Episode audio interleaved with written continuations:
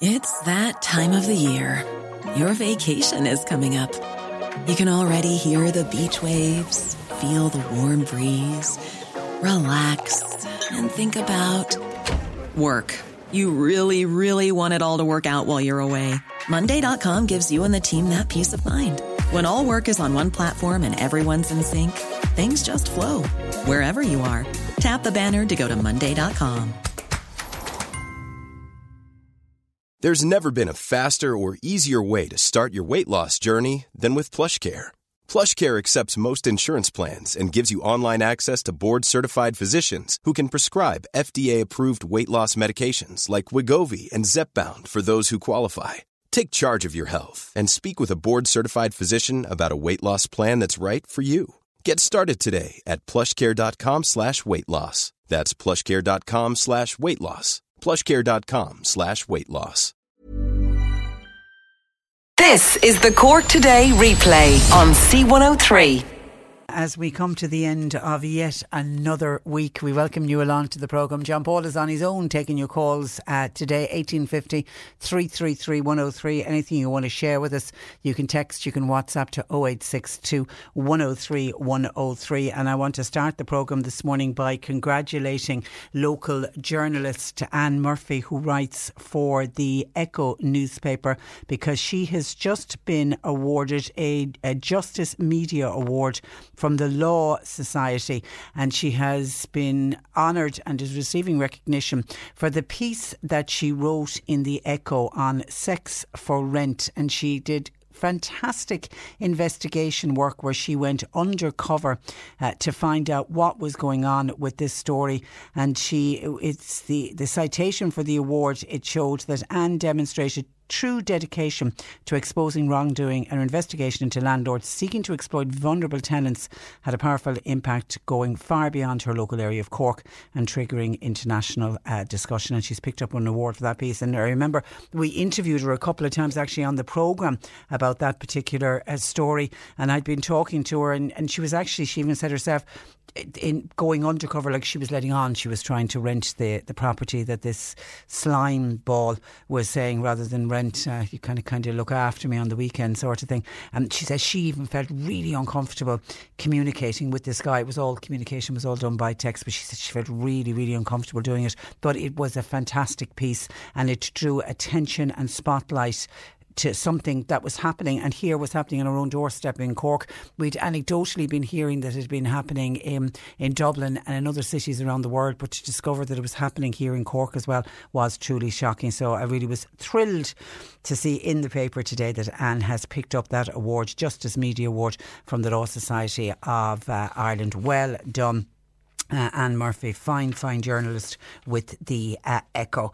Now, Holidays. Are you going on holidays? Are you not going on holidays? We brought this up on the programme yesterday and we were waiting we knew that the cabinet were meeting and they were going to decide what was going on about travel and what restrictions would be lifted. And then, of course, Leo Varadkar made his what will be his final, I suppose, piece to the nation on COVID 19. Well, it's looking like it'll be his final piece uh, for a while because it's expected he won't be Taoiseach after the weekend if everything goes according to the plan for the Green Party, for Fianna Fáil, and for Fine Gael. So last night, people were expecting some kind of clarity from Leo Varadkar, but I, I don't know if we got that much clarity uh, out of it.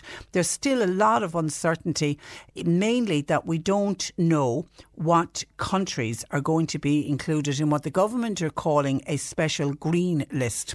They'll have this green list whereby if you want to go on holidays you and you go to one of the countries on the improved green list, it means that when you come home, you will not need to self isolate for two weeks but we don't know what countries are on the green list. We do know that airlines have been selling flights for people that want to want, that want to travel. Only yesterday, we had one of our listeners saying they're going away. They have a holiday booked. Don't know to where, but they have a holiday booked. They're heading away next Monday. So we do know that people are already planning because restrictions are starting to be lifted from next Monday, the 29th of June. So people decided, right, I'm going to go away on my holidays. But it now looks like it will have to wait until another about two weeks. It's the 9th of July before the list of approved countries, and it'll be countries with low coronavirus rates. We've got to wait until then for it to be uh, revealed. Leo Varadkar last night said the advice for people, though, remains the same. We should not be engaging in non essential travel, and that still stands going on holidays, that is non essential uh, travel. Leo Varadkar said that people travelling home from holidays in countries on the so called green list, you'll be fine. You'll get off the plane, you'll be able to go about your work, you won't have to quarantine. But he said the list of countries, it'll be coordinated at EU level. But then he was specifically asked about Britain and what's going to happen with Britain. And he said the incidence of coronaviruses coronavirus there in Britain was still too high. And if the decision was being taken now, the quarantine requirements would not be removed for Britain. And that's what was being speculated about yesterday, that we will get these, these the countries on the green list, and there'll be countries across Europe in the main. They're certainly not going to include America, and the speculation is that it, it's not going to include Britain uh, either. Uh, it, it doesn't mean that people can't travel to and from Britain, but what it means is if you're coming back home or there are people from Britain coming to Ireland, it would mean they would have to self isolate for two weeks. Leo Varadkar said part of the plans to ease travel restrictions will also mean checks and controls will be stepped up at ports and airports, and I think that will be welcomed by all.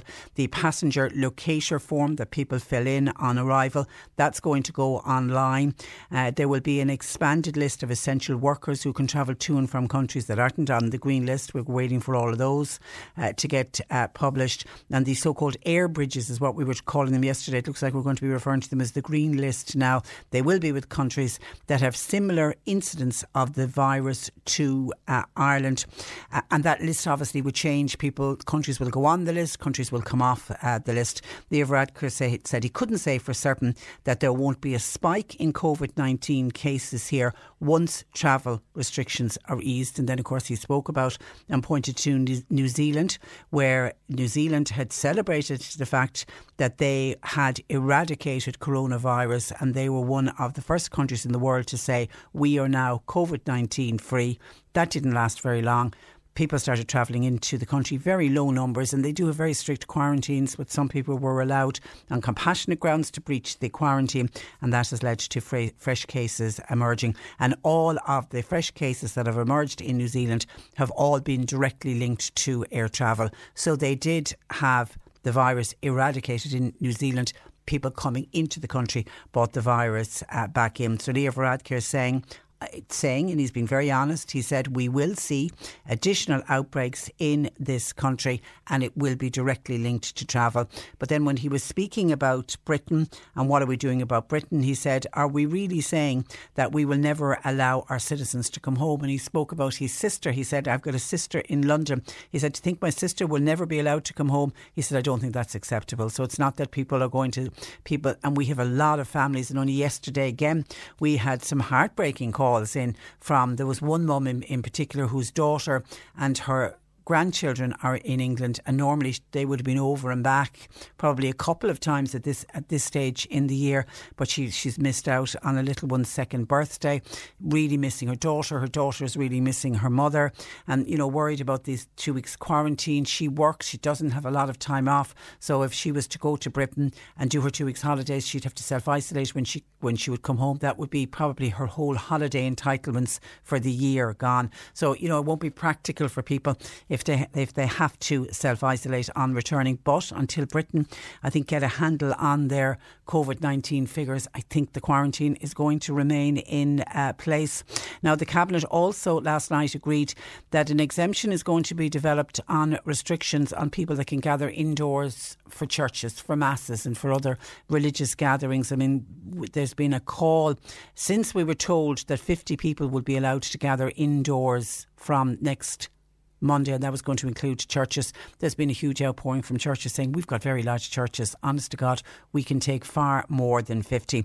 So Leo Varadkar said, at the moment, we are only allowing 50 people maximum to meet indoors from next Monday. Now, that will go to 100 on the 20th of July. However, he said a specific protocol is now going to be worked out with churches and religious bodies to allow more people to attend religious ceremonies. And then he said it'll be, in inverted commas, policed by the religious organisations themselves. I think that's just going to be so difficult. As somebody said when we were speaking with uh, Father Tim Hazelwood on the programme, uh, you know, is the priest going to be on the altar counting the number of people that have come into the church and when they've reached whatever the capacity, if one more person comes in, does the priest have to stop down for Mass to say, sorry, you can't come in, we're, we're at our capacity? Or will they have a steward at the door locking the door? It's going to be really, really uh, difficult to think uh, for religious organisations to police the number of people in their uh, churches. But Leo, Leo basically said yesterday the 50 rule wasn't going to work, and they have to acknowledge that we have very large churches that can accommodate far more than 50 even with the two metre social distancing. And then face masks, as again we predicted yesterday, face masks was going to be discussed at cabinet level.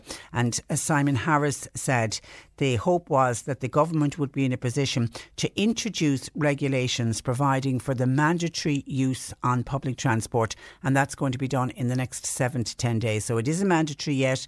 It is advisable if you're travelling on any public transport to please wear some kind of a face covering. But in seven to 10 days, that rule is going to be mandatory. We also are hearing that there's going to be sanctions for non compliance. Does that mean people are going to be fined? He said, I'm not yet in a position to give detail on how how the how it's going to work, or in particular issues around enforcement. How like who is going to enforce it? Who's going to police it? Is it going to be the bus driver as you get onto the bus? If you show that you don't have a face mask, will you be told get off the bus. You're not uh, allowed on it.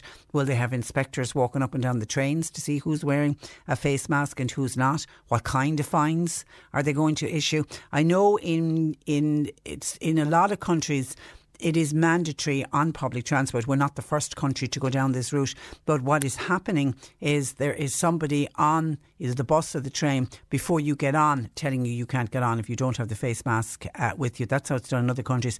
How it's going to be policed here, I don't know. And what kind of fines are they going to when when he says the, the for, there will be sanctions for non-compliance. Do we take it that that means that there will be a fine, or does, does it just mean that the person won't be allowed to get on the bus or the uh, train?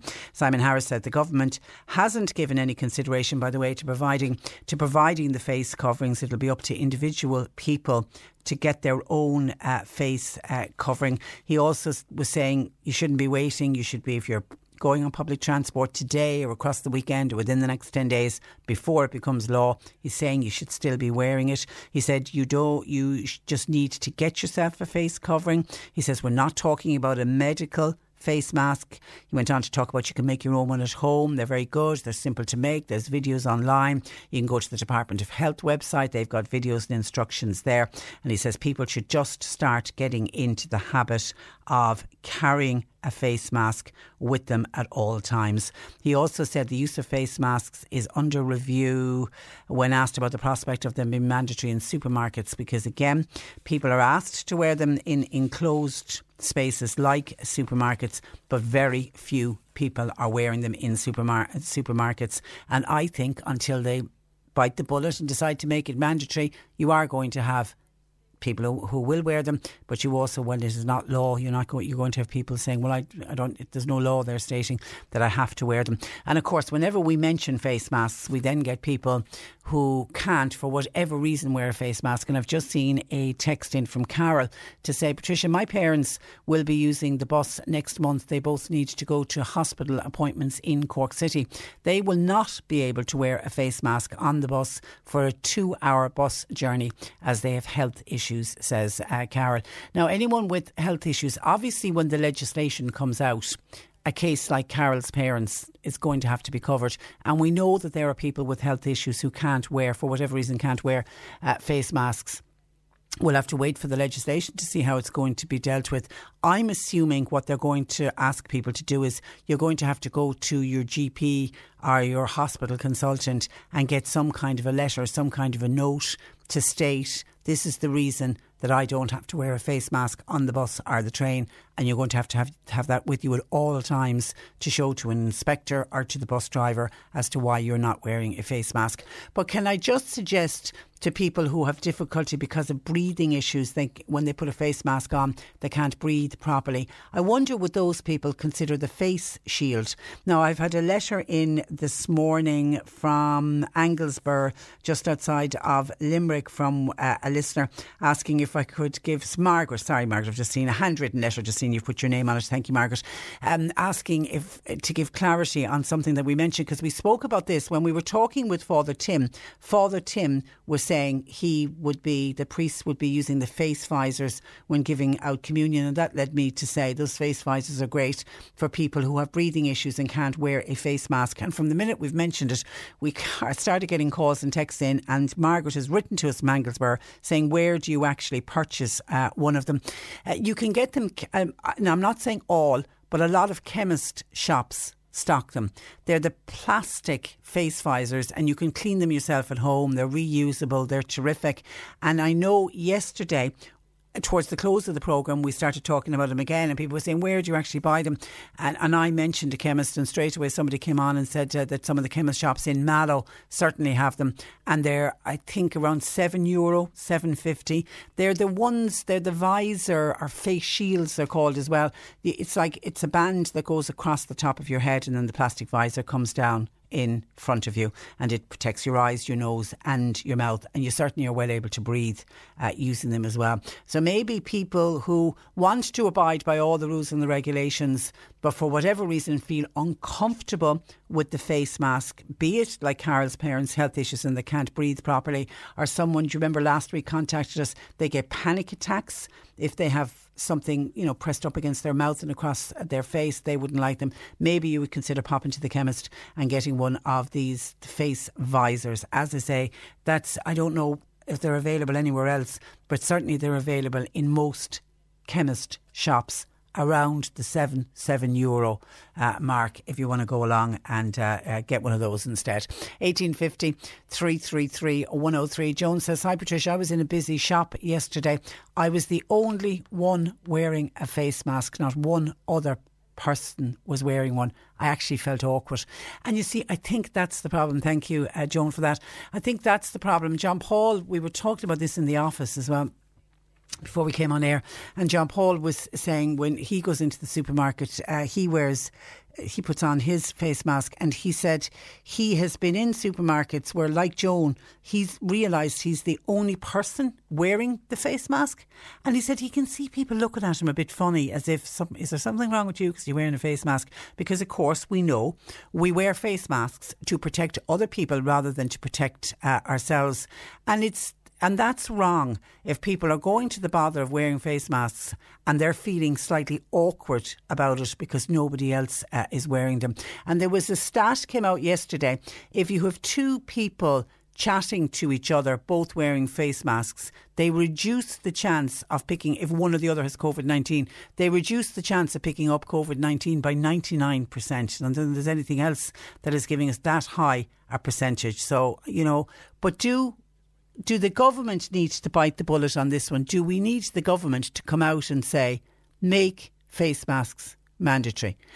We're going to see a huge increase in people wearing face masks on public transport because it will be mandatory and because there will be sanctions in place. Do the government now need to go one step further and say, right, when you're out in public, when you're out walking on the street, and when you go inside into any shops, cafe, don't know if we can say it on cafes and restaurants because you're going to need to take your mask off to eat, but maybe up to the point where your food arrives. Do they need to bite the bullet and say that there's evidence there that wearing masks will reduce COVID 19? Do they need to make it mandatory? How would you feel about it if the government decided in 10 days' time, when they make it mandatory on all public transport, you can't get on public transport unless you're wearing a face covering, or you have a letter from a doctor saying why you can't wear one.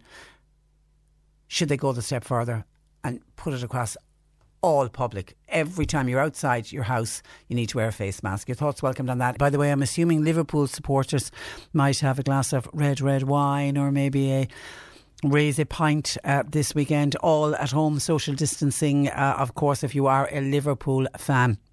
Can we send our heartiest congratulations to each and every uh, one of you? No doubt there'll be big uh, celebrations of a different kind, I imagine, this weekend. Okay, on face shields. Hi, uh, Patricia, regarding face shields.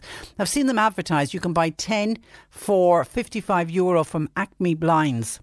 You can order them online or over the phone.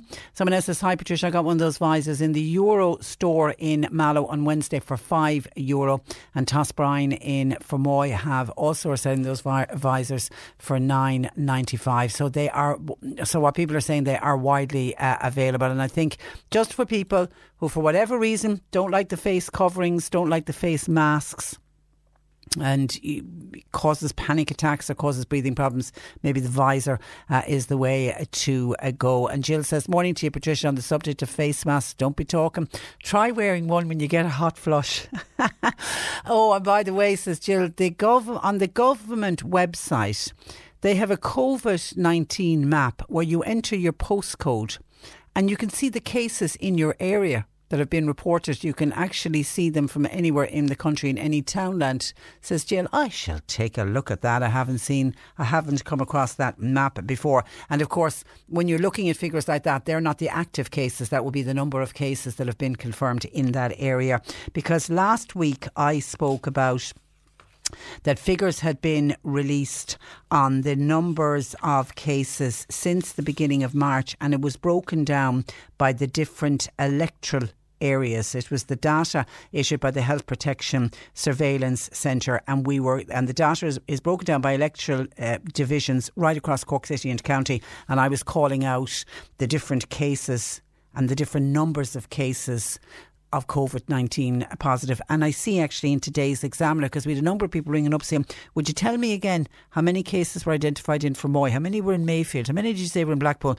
So if you get today's Irish examiner on the page two, it actually gives the list that I was talking about yesterday. It's broken down into all of the electoral divisions in Cork City and the electoral areas across Cork County. Let me just, for example, in the city, highest number of cases were in Bishopstown in total. They've had 59 uh, cases, followed by Ballincollig. They've had 57 COVID 19 positive cases. Douglas had 36. Fairhill and Farranferris 22. And then Togher and Ballinlough both had 10. And then all of the rest of the electoral areas are in single digit figures. Then when you look to the county, Fermoy is the one that really stands out. 192 cases across the electoral divisions in Fermoy, followed by Clonakilty with 54. Then Macroom had 45. Carrigaline had 32 and Mallow had 31. So that's actually, as I say, if you want to take a look at that, because I know people were certainly very interested in that uh, last week when I read out those numbers. They're in the Examiner uh, today. And the Examiner also touching on the story that we mentioned yesterday of no cases of COVID 19 in uh, Cork, County Cork. Cork City and County in the past week, and that was up to Monday. We were at seven days COVID 19 free, and that's the way we want it to continue. 1850 333 103. John Paul, taking your calls. You can text or WhatsApp 0862 103 103. Fan sa Walcha, le 103. Tá COVID nídig an seo in airan agus cámid ar a thuirt chun muid féin agus a céile a chusint. Anis tá plán le céir céimena ann le haig an tír oscail de ríist. Tá mé ag an deir chéim faoi láthair agus mar sin be deir leúpla sríanta a bhí an hena. Nuair víns túma in éát fan gáhéidir ar leid ó chuoine eile. Mátá sib lasté agus a meas an fphobal, beidir ar an mus nó an trein, déon iirecht raige caihamh an tamar fad. Bei siúpi agus onid sipadúachta ag oscail sa ríis le rialacha scar sosiálta. Úsáid an dígalran ag an duras agus tór air latain agus gona daoine eile sa sipa. Bíí measú. Bí ní a láb níos minice le galúnach agus isce, nábí ag legan lábhar édan agus mátá casach nó snífir agad déine i ddélan. Fá sabalta, déon clí leis na rialacha. Le haid tuile ólis, Lynn, Air C103. C103 and Cork Volunteer Centre presents the second annual Cork Volunteer Awards supported by the Department of Rural and Community Development. These awards aim to celebrate and recognise remarkable people throughout Cork who selflessly give their time and talent to benefit local communities. Visit volunteercork.ie now and Shine a light on your volunteers by nominating them for an award. The 2020 Cork Volunteer Awards, Friday, October 9th, with the Kingsley Hotel, Cork Volunteer Centre, and Cork's greatest hits, C103. So many people are counting down to next Monday morning, June 29th, for the reopening of hairdressers and barbershops. So, to chat about what going to the hairdresser will be like, especially in some of our smaller salons, I'm joined by Breatha Murphy, who, along with her sister, runs Silver Scissors in uh, Mallow. Good morning to you, Breatha. Oh, the wrong buttons pressed. Good morning, Breatha. Good morning. Good morning. Sorry, I had the wrong button pressed. Uh, you're No, welcome. you're okay. Now, are you delighted to be reopening earlier than the July date? Well, I suppose we are really. You know, we needed some kind of clarity, and we needed to know where we are going because for the last couple of months, we're not sure what's after happening, and people were unsure of things. So yeah, three weeks early, it's fine. We needed to get things done and get organised. So, like a lot of other things, when you have a time limit, you'll get things moved on. Yeah, because when you when you were forced to close that time back in March, I mean, did you ever expect to be closed for the length of time you've been closed? I actually told my last clients on the Thursday night that I see them in two weeks, and uh, I tell you, it's, it's been a long two weeks. Yeah. It's just been a roller coaster, really, and people are obviously didn't have didn't know what they were doing. They didn't know that they need an appointment. They didn't know what the guidelines were. And like ourselves, I couldn't tell them either because we didn't have any clarity either. You know, at least now at this stage, we know and we're up and ready, Yeah. and people themselves are well aware what they need to do as well. Now, traditionally, hairdressers close on a Monday. Will you? Yeah. Will you? Will you open on Monday? Traditionally they used to say it was bad luck to cut hair on a Monday. So that was that was the reason we took our Mondays off. Now I'm not sure about that. Um, yes, of course we'll be open. We'll we'll work right through. I don't think days off or counting hours will be something we'll be doing for the next couple of weeks. You need we've a backlog obviously to get through, and we'll just work through it. Yeah, And, and know, I, and I think that's the same. I think most ha- hairdressing salons now will open on the Monday for the foreseeable future, just as you say, to get through the backlog. Yeah, even out there, the bigger salons are they're going to do shift work because you know they would have huge amount of the stations where you have a mirror and chair. The bigger salons might have twenty of those, and obviously now they'll cut down to about ten. So for them to be able to work and be a viable business, they will actually have to do shift work. So you probably have hairdressers starting at eight and finishing at four, and then you'll probably have another crew coming on at four to eight, if that's Yeah. what they'll have to do. Yeah, I've I've I've seen that advertised. Some of them are going to do uh, twelve hour uh, twelve hour days. I mean, y- you wouldn't consider a twelve hour day, would you? No, Tricia, we have a very different setup than that. Maura and I are in business now for many years, and we've kept things very personal. And you know, it depends on your output, and it depends on your staff. And every hair salon have a different setup. So for us, no, we won't have to do that. We don't have those big headaches. Yeah. I didn't. I didn't go down that road. You know, we kept it, as I say, very personal, and it's easier to, for us to maintain it, and it's easier for us to command it. How different will a visit to the hairdresser be then on Monday? That's the thing, you see. I personally myself, and I can only talk for myself, I don't want people coming to my front door and think they're heading into a theatre, me meeting them with surgical mask and nearly a scalpel in my hand. That's not the experience I want to give our clients, and neither do I want to work in that environment. So I'm going to keep it as we all know there's guidelines there, and we'll obviously impose those. But at the same time, you know, Maura and I will be dressed in our summer uniform. Ian will be liking to know that. and we will have our shields on. We'll be obviously having gloves. And we will ask our clients to have a mask as well. But apart from that, you know, obviously it's not as easy to talk through the shields because they're uncomfortable. And in a salon, when you have heated dryers and when the water is warm, it's a warm environment. So it's not easy to walk through that. But we will we'll do that. Chat might not be as flowing as it normally is. Then again, we always worked off a walk-in appointment, so we could have a good few here waiting. And as a social scene here, people would chat to each other while they're waiting to be seen to. That obviously is not now. We'll only have to deal with two, to maybe three, the very most in the salon at the one time. So that social side will change, and you know, people will have to make an appointment. That's the biggest change, really, for us here. It'll it'll it's the law. We can't change The walk-ins, the walk-ins are gone. Yeah, and Completely. and then you have to keep a record of who was in the salon. Is it a month or something? That, that's now that's sensible though. That's to do with contact um, Well, tracing. that really works with your appointment book, Tricia. Yeah. You know, you know everybody's booked in now, so you go back and you see who was in the salon at the time. There will be other, maybe two at the most. You know, so it's easy to, to trace back in that. And It'll uh, be it'll be a shame though if the chat is gone. That's very much part of the hairdressing experience, isn't it? I would find that difficult, and, and most people that I meet, I walk and they'll be stopping me and they're saying, "How are we not going to talk?" Because Maura and I, we are known for the chat, you know, and a bit of banter, and your day goes more pleasant and quickly when you do have that kind of fun, you know. And like our clients are people that are there for years, you know, and we've nearly on the third generation at this stage, so it's really personal, and we really know our clients, and not being able to talk as much. But I think in time to come, all that kind of settles down. You know, We're all it will, yeah. I think there'll be, and I think there'll be a lot of nervousness at the beginning. And if we can continue to keep the numbers down, we can get to the stage in this country where we'll be COVID nineteen free. I mean, that's what we need to be working towards. Sure, we are. That's exactly it. You know, we see even the, the queues now in town not as big, and Yeah. they're not sh- uh, shop rolled as much either. You know, people can move more freely in shops, and I think people are getting more used to it Yeah. and not as nervous. But it's new for everybody, Yeah. we all need to adjust. Yeah, and this for is the meanwhile, we'll do we'll do what we have to do. this is our new our, this is our new uh, normal, uh, and you won't be able to do dry cuts. No, that's another big issue for people, particularly our men that come in for their quick dry trims. Uh, yeah, all that has to change. Yeah, they all have to be washed and dampened down now.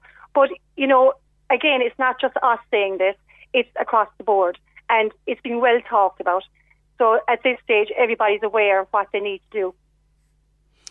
Now, there's been a lot of criticism, uh, Brenda, uh, Breather, sorry, about um, Peter Mark's uh, chain of hairdressers uh, putting up their prices by 60 euro to fix the home dye jobs. Um, and there's an extra, it was 60 euro for the colour detox, 45 euro for the colour extend, and a 45 euro for a colour restore if you did nothing uh, to your colour at all. Do you have you any understanding of that, of why they would need to be putting up their prices by that much? Well, obviously, I can't speak for Peter Mark, but not sounding like a politician, there is a yes and no. And for an example, um, say a, a home job and it's a bleach job, and someone used the box once, and there's orange and yellow tones after the one episode. So again, they reapply, and they might have done this three times. So this client comes into you on Monday morning, presents their head, which is very badly damaged at this stage. And maybe sometimes the hairdresser might not say, you know, it's too damaged, it's not taking on the risk.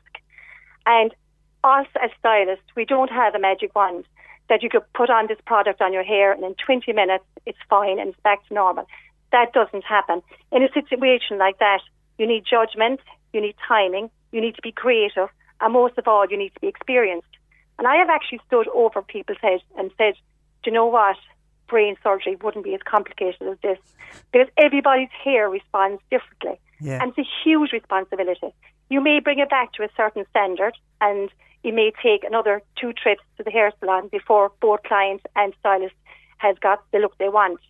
And in that case, I could say, do you know what? 60 euros, yeah, it was well, it was well earned, you know? Yeah. But flip it then, and you'd have somebody that put on a box colour.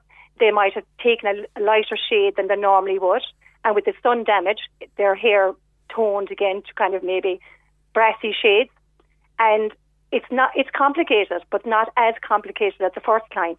And yes, I would think 60 euros is overpriced for that. Now, if you're asking me the question, am I actually charging for extra length of hair and all that? No, we're not. We're not doing Yeah, that. and I mean, is somebody buying a box colour to cover up a bit of grey, sure, that couldn't have done that much damage, could it? to be fair, Patricia, I and uh, if there are clients listening here today that have over time have done it because they couldn't get in or we were closed the Monday and they needed to do it themselves, they would tell you yes. If you pick up the wrong box or if you think your shade is brown and maybe it could be in a dark blonde, you could be three shades darker than what you normally are. And therefore you're starting a process of stripping the hair and bringing it back. And that takes you could be talking three hours in a hair salon for that, and Oh, it takes experience to do it. So yeah, you can go very wrong, and yes, you could be okay. But remember, a lot of um, when you're standing and timing and judging, your stylists have learned this for, for me for years and years. When you buy a box color, you're following uh, 20 minutes or half an hour kind of a guideline in the back, you know? Yeah. It's, it doesn't always be that way. And it always depends on your own base colour. They depend, like when you look at the box colour, they will give you a guideline. But your guideline might be all wrong at the start of that. You could be very white, you might be silver tones, you could be just going grey, and all those take on a Everyone's different different. Everyone's different, um, and and obviously then for a lot of people they haven't touched their hair. They've literally just they've rocked the grey look and they've let their colours grow out, um, etc. So the biggest thing is going to be getting restyled and and haircuts. I mean, I'm assuming you're going to have to spend longer with all of your clients, Breather, will you? Absolutely, absolutely. But I think in my situation, again, I can only talk personally. I'm glad to give that client the time. They've been lied to us all our years, and I won't be putting on an extra charge on my wash, cut, and blow dries or anything like that. Now, you know, there is restyles, and that's a different thing again. You know, if a person comes in and their hair was always being short, and now they decided they want the complete restyle, well, that's the different scenario. We need to talk about that. But if they're coming in and their hair is just a bit longer because of not being here for the last three months, I won't be charging extra. Well done, well done, well Yeah. done. Actually, I was with a group of friends of mine. Uh, we met up uh, yesterday evening, and, and one of my friends in particular, her hair has gone really long, um, and it's gorgeous. We were saying, "My God, your hair is fabulous long." It has given people an opportunity to let their hairs grow out a little bit, hasn't it? Absolutely. People come in and, you know, after six weeks they're given up because their fringe is long and they can't. They wanted to grow it out and they can't. Where now they have to. And honestly, people haven't been out or been socialising. So therefore, you know, they could go through that process without feeling, oh my God, I look terrible. Because what are you doing? You're, you're walking or you're in your You're garden, going in your nowhere. kitchen. You're going- Absolutely. So it's a good opportunity for some people. But are you also expecting to see people who did try to cut their own hair themselves? We'll have a lot of that. Absolutely, we'll have a lot of that. Yeah, and the only thing is, you know, they're they probably haven't cut in the last two to three weeks. Yeah, yeah, So yeah. whatever damage they've done, we will grow on it. Well, So well, we'll we, we, we were talking about that in there, and my only advice was go into a chemist and get a decent pair of hairdressing scissors. Don't be taking the scissors out of the kitchen cupboard.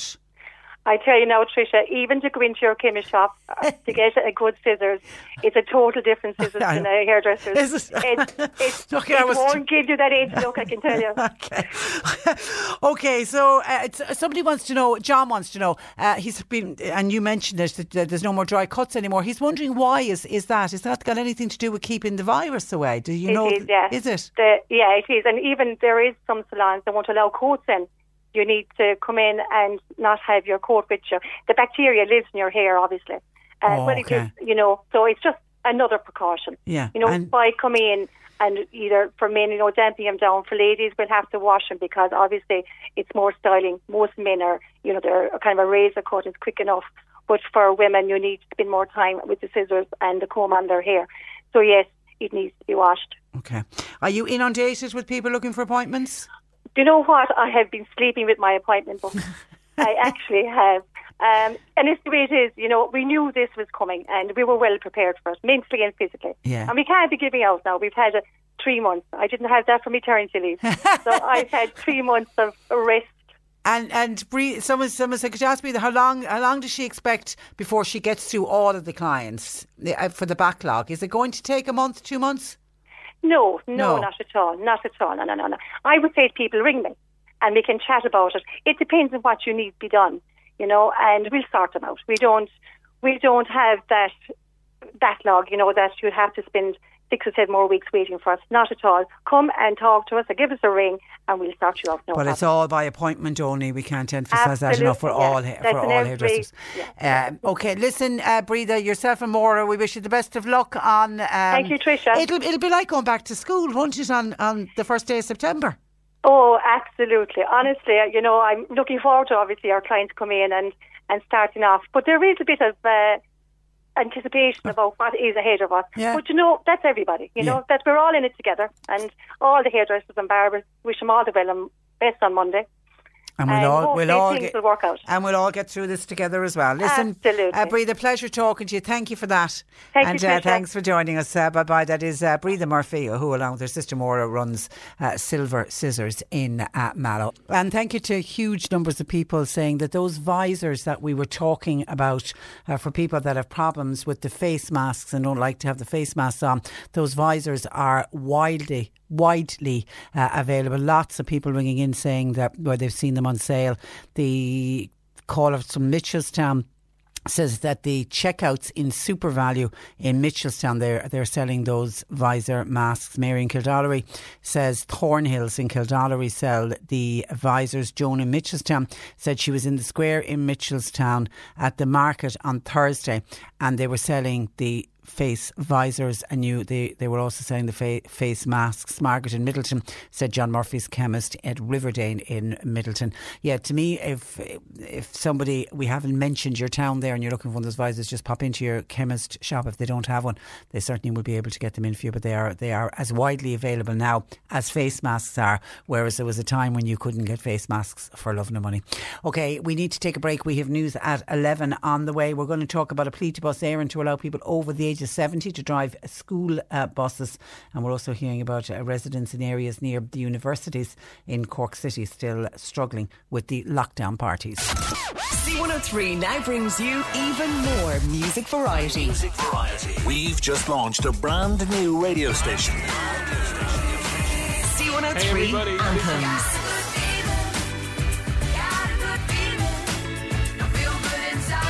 Playing the biggest songs of, of- all time. Exclusively online. C103 Anthems. To listen to C103 anthems, download our phone app, ask your smart speaker, Or go to c103.ie. C103 Anthems. You're listening to Cork Today on replay. Phone and text lines are currently closed. We were talking about the face shields uh, for people who don't like to wear the face masks.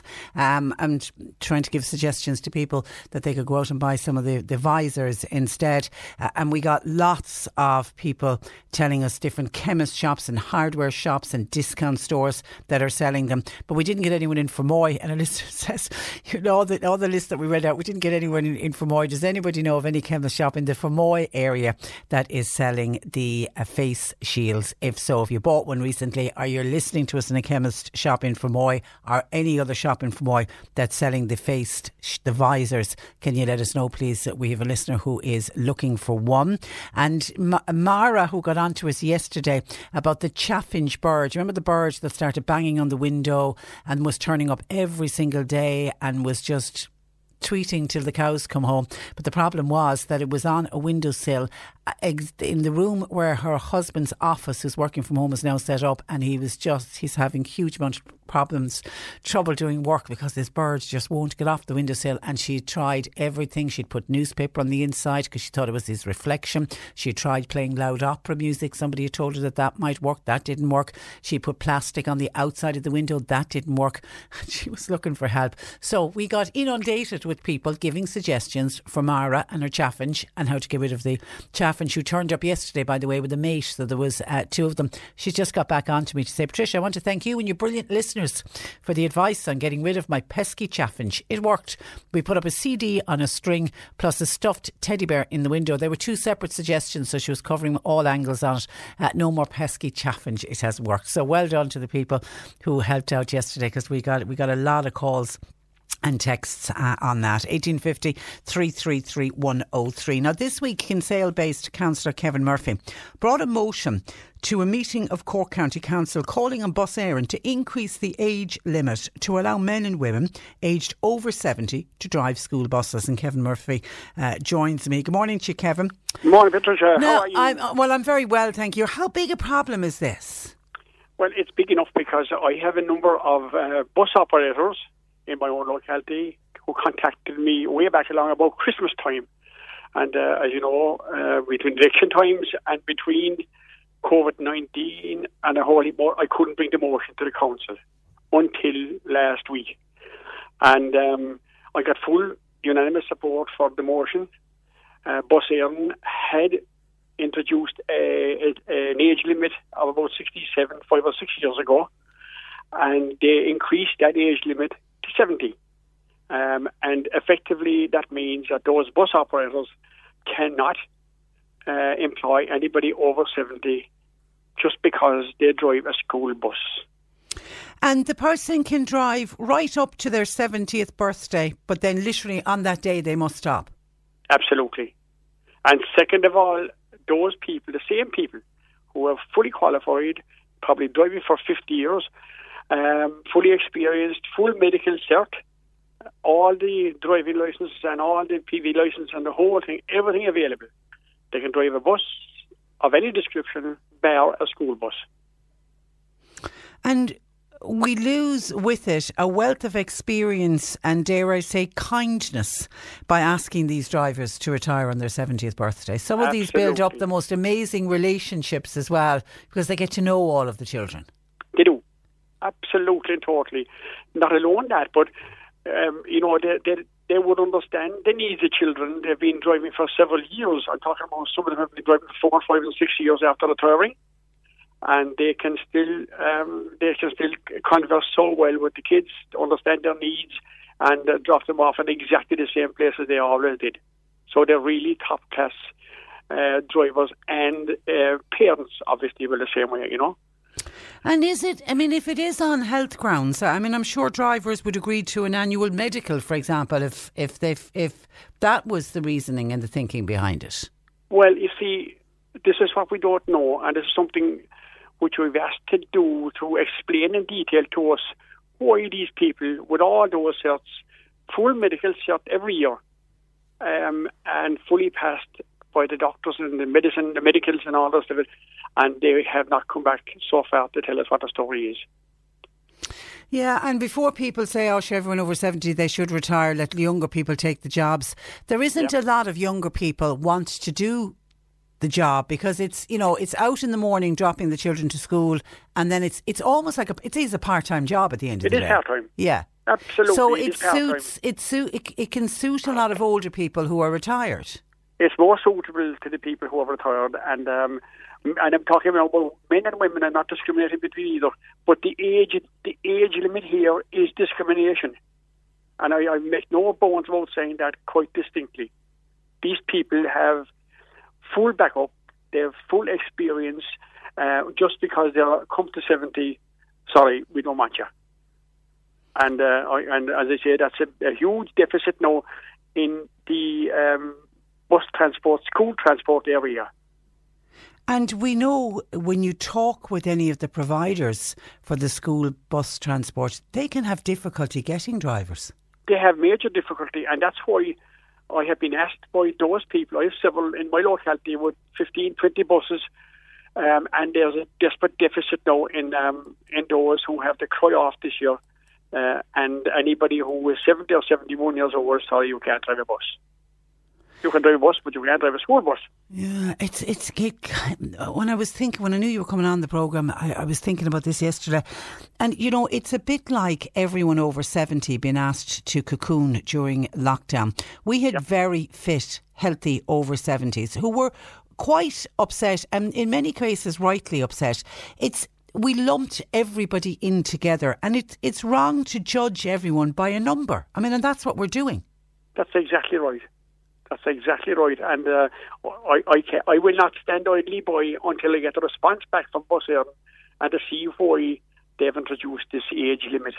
Uh, I think, as I said here already, it is total discrimination, um, and um, if it's if it were medical, if it were uh, you know sight or or, or, or we'll say ill health, whatever the case may be, you would say something. But just the cut, like a guillotine cut across a person, we say 70 years old, goodbye. Yeah, it's, it's it, do, it does seem very, and, and particularly when you say they're entitled to drive other buses, but they just can't drive a school bus. Keep us informed. Yeah. I would be very interested to hear uh, what, bu- what bus. But and while I have you on the line, you yes. there's new traffic management plans for Kinsale. We have, yes. Um, we had. Um, I suppose this is something which is to improve the lot of our local towns. Um, and this has been asked for a number of years now for, for, for argument's sake, for the new traffic manager will improve that again. Um, we have uh, loading bays, five new loading bays installed this morning. We have a, a delivery of goods and services for Kinsale from 7 to 10 in the morning, and then the loading bays become available after that for ordinary traffic. Um, there are five new loading bays in different areas of Kinsale, spread widely through the town, uh, and it gives all the truckers an opportunity to park there from 7 to 10. Uh, and any truck that be parked there longer that will obviously they will be ticketed. Okay. So Okay. that's number one, and, and this is on top of street closures, which are coming on board from the 29th of June, which is uh, next, Next week. next Monday. Yeah. Um, and some streets will be closed, and more streets, uh, like a main street, will be closed on Sunday, every day, every Sunday for the next uh, three months, to allow people to browse, have a cup of coffee, a couple of tables out, uh, and uh, in, introduce them to the town and browse around the businesses. And how is Kinsale doing as we ease out of Kinsale this is coming back. Is it good? Um, good. It's coming back. It's um, it's it has been on its knees, as you know, because of the fact that the whole place was closed down, and you could score uh, score a bowls to Kinsale Town one stage, uh, but now people are, are, are coming back into and they're enjoying the, the the walkabouts and that kind of stuff now as well. So it is coming back, and And you're very you're very tourist dependent. we are, and Yeah. we try to that that's Kinsale is a tourist town. And it's a gorgeous town, as you know very well. Yeah, it's a great spot. roads around it, absolutely beautiful. Yeah, and I know we've been encouraging people to staycation, um, and you know, and Kinsale is an obvious place for, for people to go. it's very obvious, and of course, uh, it is on the tourist route of the of the um, Atlantic Wild, Wild Atlantic Way, yeah. and the R six hundred And uh, the the last few weeks have been extraordinarily good with, with, with temperatures high, going to Garrettstown and going uh, further afield, Castle Park and else. So people were, we we we love to see them coming in. But the other side of that as well, uh, Patricia, is that Kinsale has always been very welcoming, and it's always that we have a total unanimity inside Kinsale in relation to what we want to do. That's the main thing, and I think that's very important in any town. Okay, so you You know? just want people now to row in and uh, the delivery drivers in particular to abide Yeah. by uh, the new rules. Okay, and just very, very finally, uh, we should about six, seven o'clock uh, today find out what if we're going to have a new government formation uh, this weekend. Did I read in the paper you voted no to the programme for government? I did. Uh, I have been, I have been sort of to the front of this for a long, long time, and uh, I am not happy at all. Certainly because I'm part of the rural uh, contingent uh, with the Greens in place, number one, and also uh, the party joining Fianna Fáil, because we certainly are the third party in line. Remember, Sinn Féin won, won the highest uh, highest number of votes. Fianna Fáil came second, we came third. And there was no onus on us to go to government in the first place. Uh, and I think this could be the ruination of the party.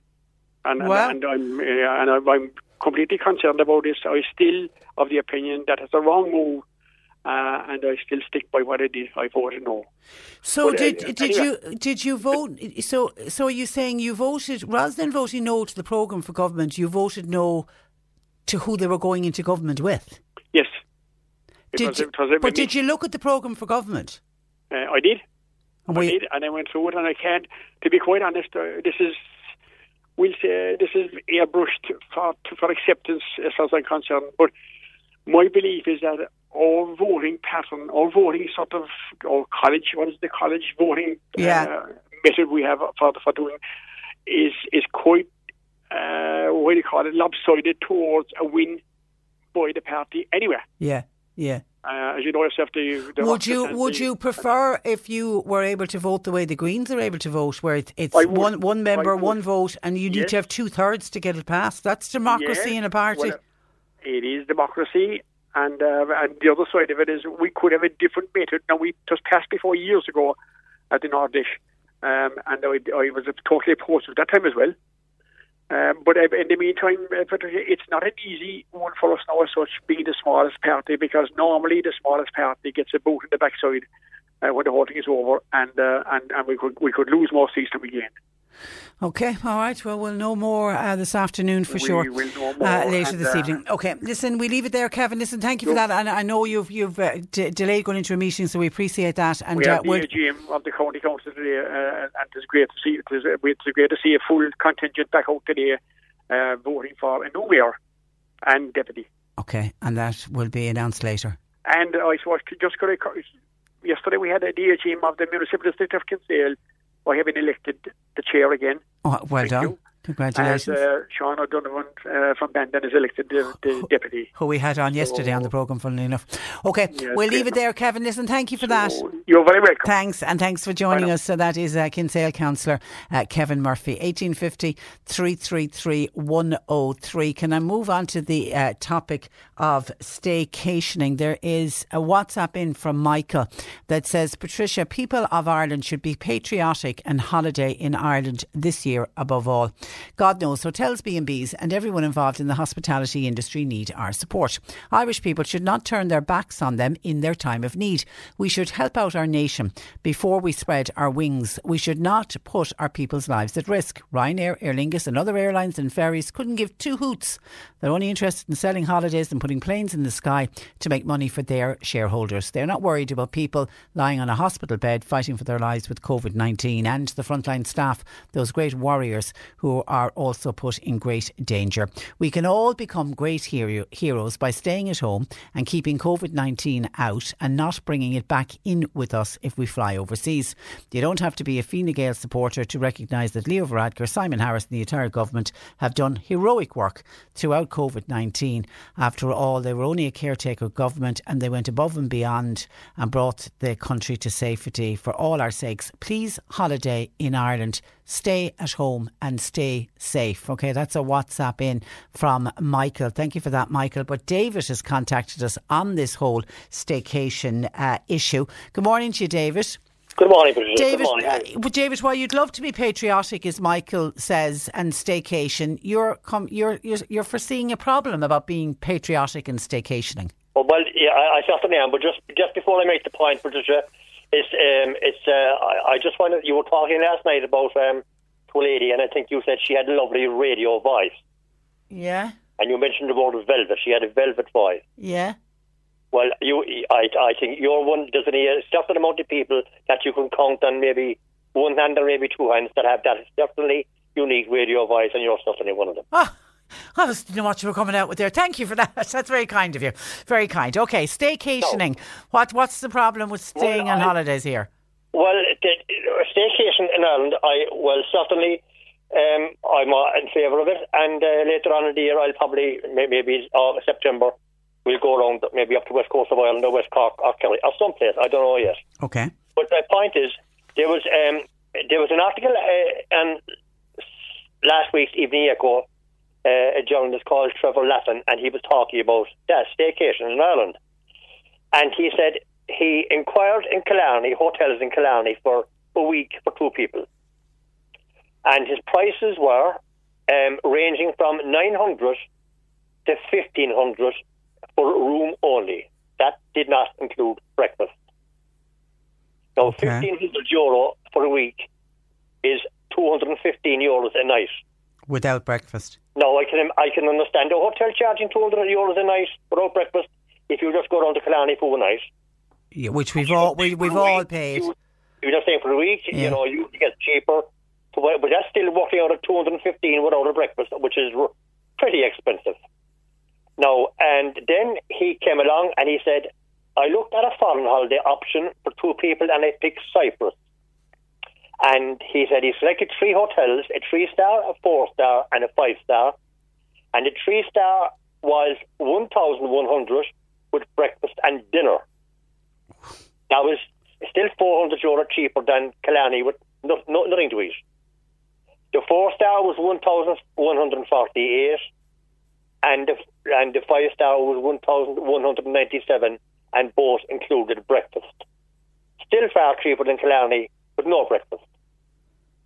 And that included flights as well. So, like, I Yeah. think I think if the hotels in, in Ireland and in Munster especially want to uh, with the situation that we're in with the pandemic, want people to holiday in Ireland for the next couple of months, I think they'll have to come out and just give maybe. I'd, yeah, but I, I, I, much as I'd love it, David, I don't think any Irish hotels could ever match those kind of low prices. Cost of doing business in this country is just too high. They well, I mean, like as you said, uh, probably um, a waitress or a barman in a hotel in Ireland, probably maybe anything from 10, 11 euros an hour up to, well, maybe depending how many years they're working there, Whereas you go over to Portugal and Spain, I suppose they're only getting four and five euros an hour. But and, and I can I can even top those figures that Trevor uh, Trevor Laffan gave in the in the Echo last week because we had an email in this morning from uh, a listener um, Martin to say, Hi Patricia, I was going through the website, a website the other day looking for a place to go on holidays in Ireland at a reasonable price.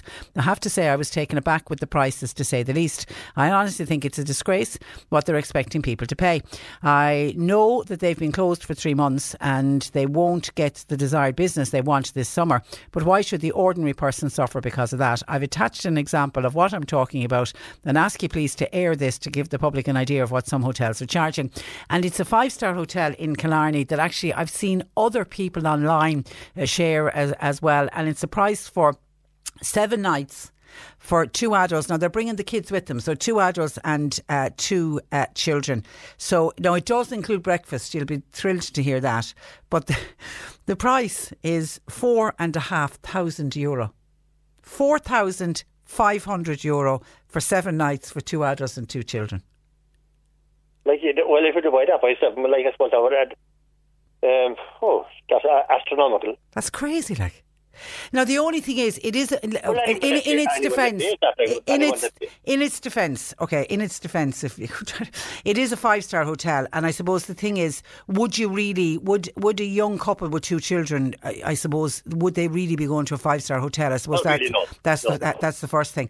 But there are obviously people that would bring their children, children along with them. But I'm wondering how many bed nights they'll sell at that price. It's, it's I, would imagine like a five star hotel, uh, Patricia, would be like on occasions like for anniversaries or that kind of thing. You know, you're you're going away for two nights with your wife or whatever.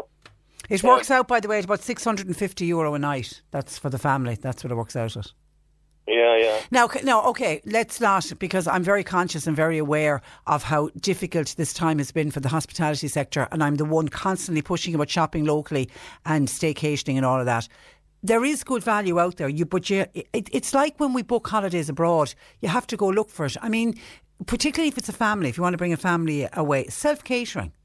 Start looking at self catering options. Yeah, self catering. Well, I'll just give one example. No, uh, Patricia, um, that. Uh, particularly, particularly the elderly people, what they can do. I've done this. I've done this like once or twice over the years, uh, or maybe more.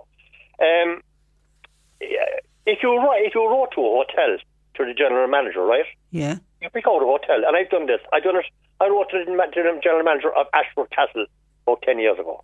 That's a five star, isn't it, Ashford Castle? Right. I, yeah. I just, I just said, I, I said, I just happened to say that uh, myself and my wife would like to, to stay in your hotel, but you know, um, uh, five star hotels are pretty pricey and would be out of our range, really. But um, you know, it's our wedding anniversary or something coming up, or a birthday coming up, and uh, maybe you might uh, be able to just uh, give us a special price just for one or two nights, and it worked.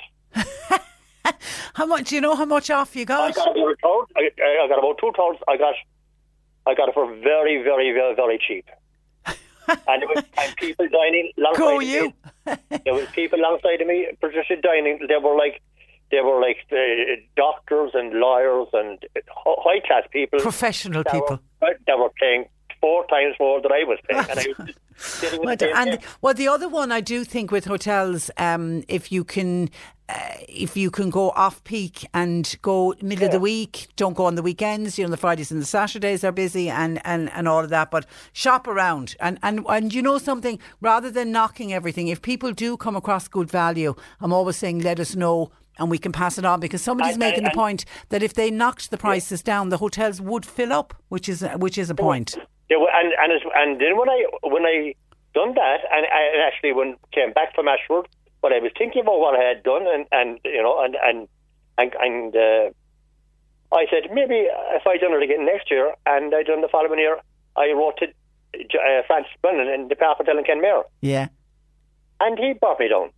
Ah, Francis would be great though. Fran- Yeah, but, Fran- but, I, but, but I'm just saying, like, I know it's a good suggestion. It's a good suggestion. yeah, you, because they will, they will actually, if you write a letter to them, not email, write a, a nice letter, they will take their time and they'll and they will give you a good offer. They Yeah. always do.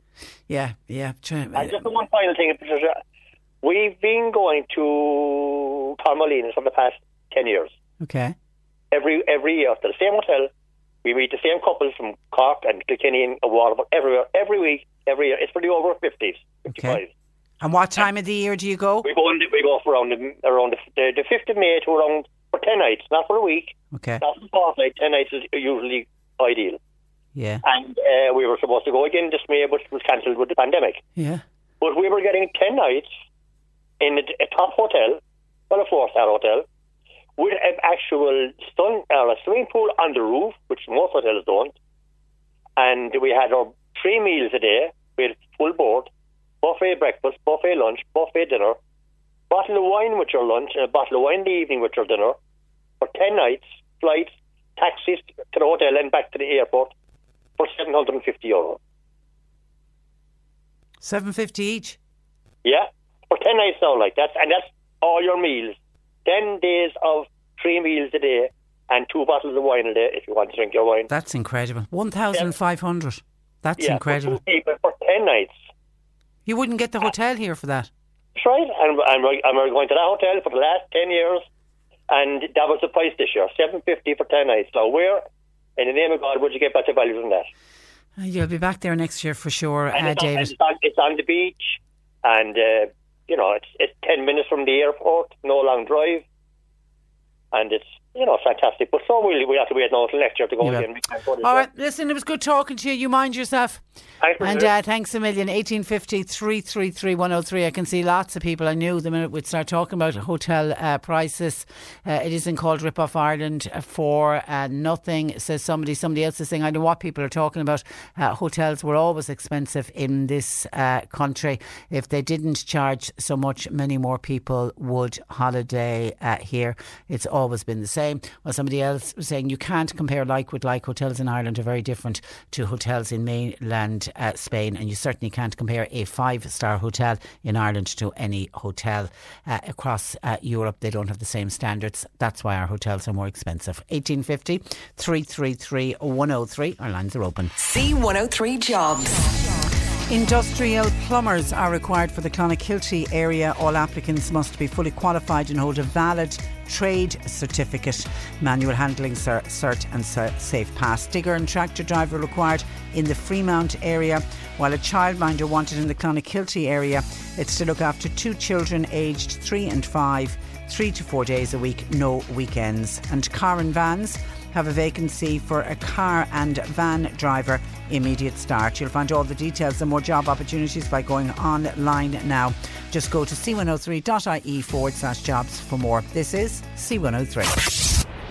C103 encourages you to shop local during COVID 19. Some stores can now open safely, so let's do our shopping locally. Use Facebook, Instagram, and Twitter to search for hashtag shop local and check to see what Cork businesses are now open. Check to see what Cork businesses are now open. It's a sign of the times. Get everything you need from toys to toilet roll and groceries to gardening. Support your neighbours, friends, and communities and shop local. It's a sign of the times. Supported by McCarthy Insurance Group, a Cork family business looking after you in this time of need. See MIG.ie. Shop local with C103. This is the Cork Today replay on C103.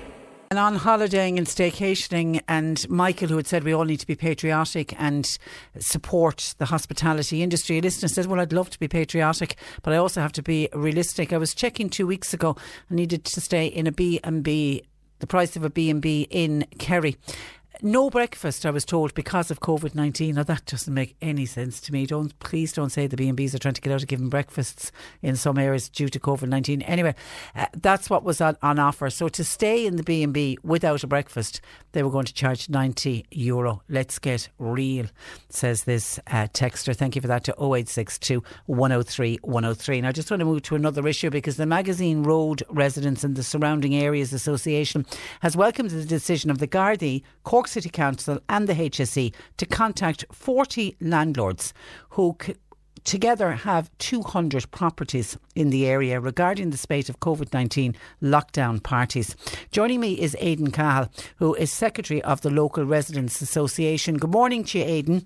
Good morning, Patricia. Uh, you you? I'm very well, and you're welcome to the programme. Now, I have I've much. spoken with Catherine Clancy, a spokesperson for your group, uh, before in the programme, and it's a couple of weeks now since I spoke with Catherine. Has there been any improvement in the situation? No, t- to be honest with you, Patricia, we're now into the fifth week of house parties, okay?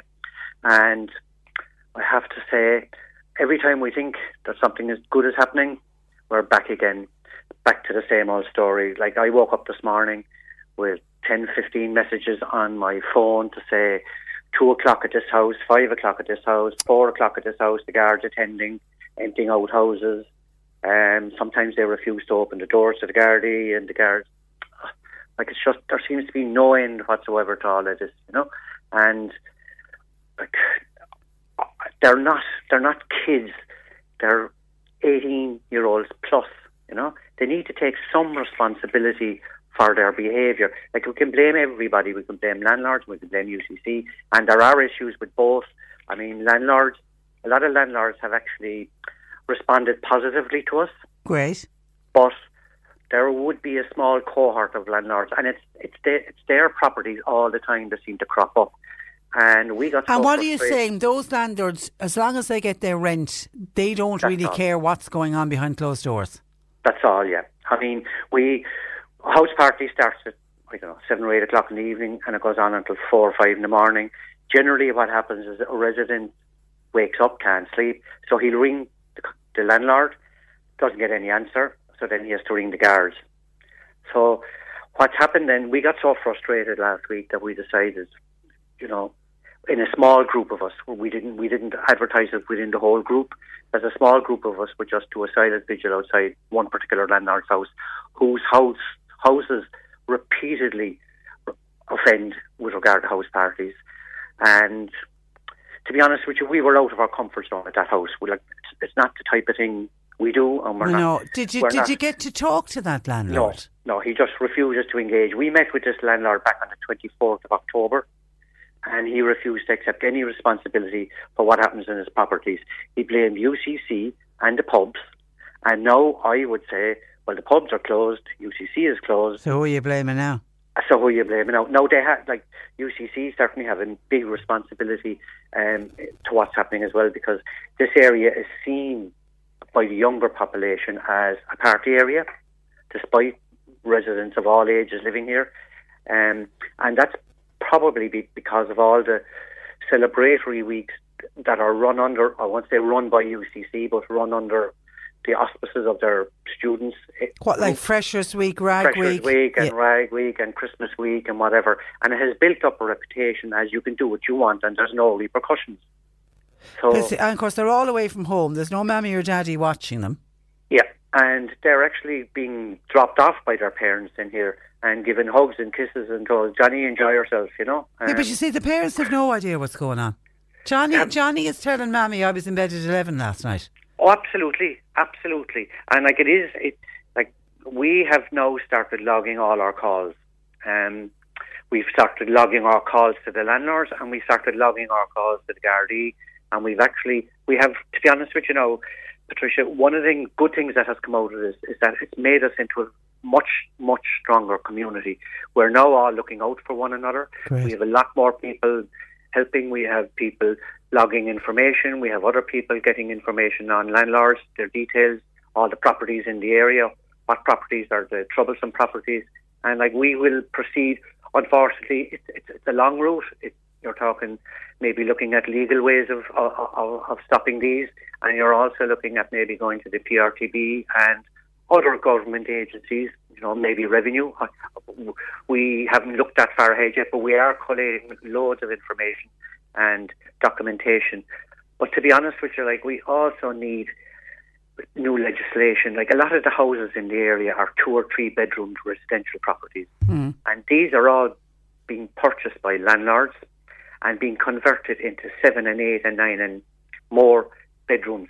They, they build these extensions into the back garden and they have the planning laws off to a T. They have, you know, 50 square metres at the back, which allows them build on. And these houses can never be turned back into residential properties. And we really think City Council need to change their bylaws that prevents residential properties being converted into student accommodation. Like there are a lot of new student accommodation buildings going up, these purpose-built student accommodations or PBSAs as they're called. They're, you know, three and four hundred bed um, apartment That blocks. we have enough of them, so leave the Well- houses in residential areas Yeah, for families. Because because Aidan, you, you live all year round in you know with, with students when college is open. Is this normally the summertime? Is this normally the quiet time? Oh yeah, like Because mean, those our- houses are normally empty.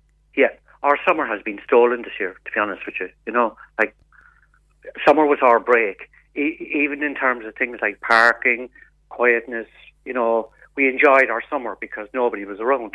Yeah, and it's been it's been And ruined. it's- it's been oh, it's and ruined. And No, when you look at the this is a area, yeah. it's it's a mixed area in that you've got older people. Would you have young families in the area oh as well? yeah, absolutely. Yeah. You'd have young families, you'd have working couples. Yeah. And to be honest with you, most of the students living here the whole year round, again, are all okay. Like we know we're living next near UCC. Like there's there's not an issue with that. It's just it's just the behaviour this summer. Like this was an invasion, and it had to be planned on social media. Like everybody seems to know that this was the party area, and that came out of UCC and CIT celebratory weeks. Like built up a reputation over the last four or five years of being a party area. Anything goes. So where we all head to? Cork. Yesterday on national news, um, there were some girls interviewed, and they were all heading to Cork for the summer. You Just stay there because I know I know I have a piece from uh, Dr. Barry O'Connor. He is the president Yeah. of the Cork Institute of Technology, and in fairness, they, he really seems to be taking this serious. Just take a listen to this. that you got to respect the, the local environment where you're living. And it's, I suppose it's difficult for students when they come in and they see thousands of other 18, 19, 20 year olds just sitting around. So, like, we've had a number of initiatives here in CIT where we try and welcome in the all the members of the community in to come in and have coffee or whatever. So the students actually didn't realise, oh, yeah, that could be my mum or it could be my aunt or my grandmother. You know, and it's that they're not just living in a cocoon. And the, the biggest frightener for the consequences was that either be it Garda vetting down the line, the biggest issue was that they might not ever get a job because they could go down on Garda vetting if they've been arrested and charged or something. They certainly wouldn't get a visa to the States. And they're the things that, that, that, that students see as part of their, their career development. So it's happening all over the country. I've seen videos from, from Dublin and elsewhere where it's happening. Uh, it does give Cork a bad name, I guess, but it gives it gives this, and this is the point. It gives the students themselves a bad name, you know, and and and, it, it, it encourages behaviour which shouldn't be happening. But again, I think there is a we have a bit of tolerance here, which I don't think should be like you'd see for Rag Week, whatever you show, you'll see photographs of queues around the corner uh, going into pubs at seven o'clock in the morning, and and uh, the caption would read, would read "All well behaved." Give me a break, like going for a drink at seven o'clock in the morning. That that should not be categorised as good behaviour. But I think there's a tolerance there within society as well, which shouldn't be happening. You know, I mean there are mechanisms there to sort this out. It does involve arrest, arrest and charge. You know, if any of us here stepped out of line, we'd be done for it, and rightly so. You know, and it's I think you know on, on, if you're the unfortunate half a dozen students who, who are who are you know who feel the rigours of the law for, for, for stepping out of line, well then th- that stops it. All right, uh, I mean, in fairness to Dr. Barry O'Connor, he's he like he's saying arrest arrest them um, if they step out of line and almost use them. Then uh, others will see that someone had been arrested, and it might just act as a deterrent uh, to others. Would you go that far, Aidan? Is to say Absolutely, yeah. You would, That's the uh, to be honest with you, now that's the first time over the last five or six years that we have heard any statement from either CIT or UCC along those lines, and we would most it's most welcome. absolutely most welcome. Someone else is need- saying that if any of these students are receiving a student college grant, remember they're not in college at the moment, they're all on their summer holidays. But anyway, if their name is taken by the Gardaí, they should lose their grant. They also should check how many of these students are getting the COVID 19 payment. And if they're found to be getting the payment, it should be taken off them. Yeah. Now, to be honest with you, Patricia, if I engage in antisocial behaviour, like I get arrested and fined by the Gardaí. You know, like th- there should be no exception made for students. None of this softly, softly approach. If Johnny the carpenter down in another suburb of the city does what the students are doing here, he'd be arrested and fined. Like all needs is a, an example to be made of a few of them, and that would probably curb a lot of it. I also feel that like if most universities abroad, if you bring students bring the reputation of that university into disrepute, They're out in their ear. they are really penalised. Yeah, yeah. You know, yeah. here they get a fine of twenty five euro, or fifty euro, and they're only laughing at that. You know that they have no. So, so are you here now, Aidan, this morning, having woken up to uh, 10 Oh, messages from people from last night? Last night was Thursday. Obviously, long weekend. They've kicked it off on a Thursday, Yeah. their weekend. Are you dreading what's going to happen tonight, Friday, tomorrow night, Saturday, and maybe even into Sunday night? Yeah, oh, absolutely. Like it's it's Thursday to Monday. That's they're, awesome. they're, they're Tuesday, Wednesdays, maybe are maybe are, are the quieter of the nights. But you know, like Thursday, we we didn't hear a whole lot early last night, and then all of a sudden, two, three, four, like you have the guards knocking on houses, taking people out, and like it's. And what do the unfortunately, like, Gardaí it's the do? They knock on a door and they say, get out, is it? And Get then, out, yeah, and then the what happens? Go away. They the go- go away. Yeah. They're roam, they're either roaming around the streets looking for another house party, or when the guards are gone, they're back into the same house twenty minutes Oh, later. okay, of again. course the guards can't know? stay there. All right, okay. Yeah, they can't, All right, no, no, listen, no, we'll, no. we'll, we'll no doubt uh, speak again, uh, Aidan. In the meantime, thank you for that. Yeah, and, I would say I would say now that we have a much stronger community as a result of all this anyway. That- Okay. Which is the one good thing that has come out of it. Okay, and hopefully those young people Okay. will just get a bit of sense. Listen, thanks for that. Thanks that very is uh, Aidan Cahill, who is secretary of the magazine Road Residents and Surrounding Areas. You're listening to Cork Today on replay. Phone and text lines are currently closed. A Cork teacher has found an ingenious way to brighten up local people's lives during lockdown after turning his garden into a zoo. Uh, Chris Prout is from Crossbarry and Chris joins me. Good afternoon to you, Chris. Hello, Patricia. How are you? I'm very well. Now, there are no real animals here. Let's get that out there from the start. But they are, many of them are life size. Can you explain what you've created? So basically, during the lockdown, I wanted to keep busy and I wanted to maybe give something back to the community, so I decided to build my own zoo. As you But, do. um, and the zoo is completely built out of recycled materials that I found in the garden.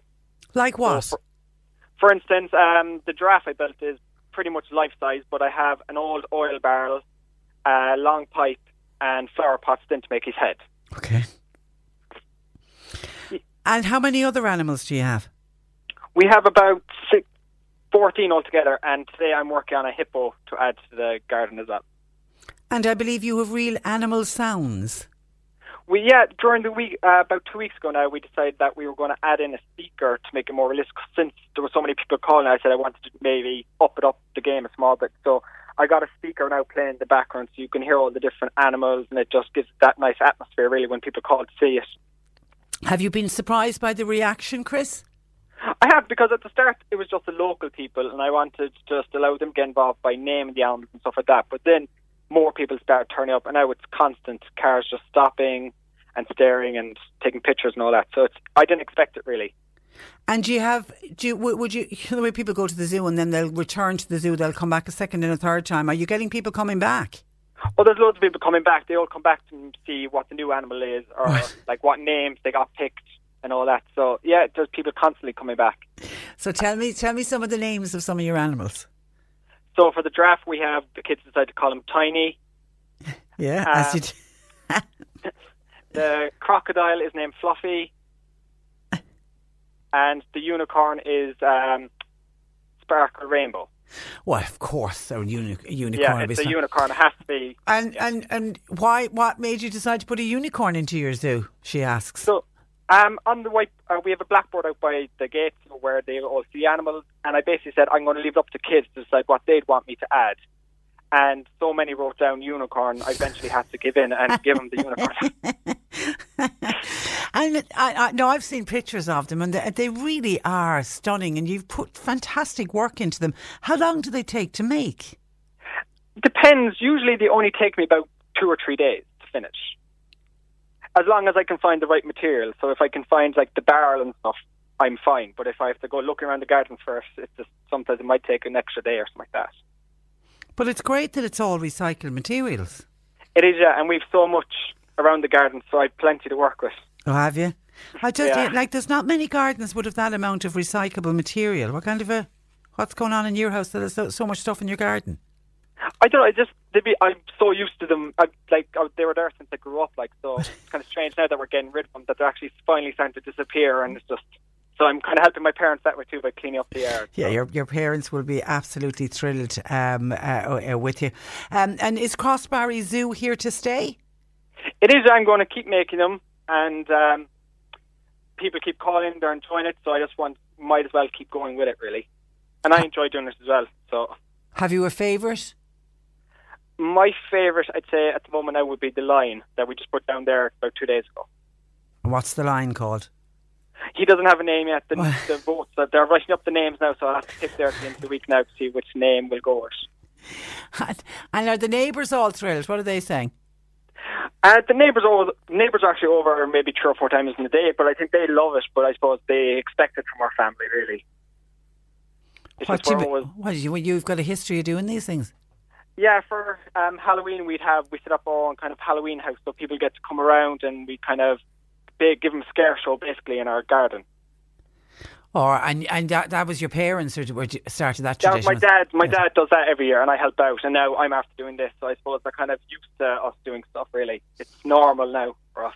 You you didn't lick that off the ground. You picked that up off your dad, so we know Yeah, we, we know we now know where it's coming from. Now, I did at the start say you were you're a teacher. Where where are you teaching? I was up in St Vincent's this year. It's secondary school, Teaching what? English and geography. Oh, I was wondering, were you teaching art? You should be teaching art. No, uh, and have you have you? Well, you obviously. I was going to say, have you missed school? But I mean, you're you're obviously been too busy. I've been keeping myself very busy. Yeah, And are you back there in September? I'm not sure yet the way it's going, but hopefully, I'd love to be back there again. Yeah, yeah. And of course, nobody knows what way schools are Yeah. schools are going. Okay, so so what uh, what are you working on now? What animal? Um, I'm working on a hippo, and this time now the hippo's head should be able to move side to side, so it looks like the head the head's going up and down really. And did I read that you moved them around the garden as well to give so, so the children think, oh God, that crocodile's after wandering around the garden?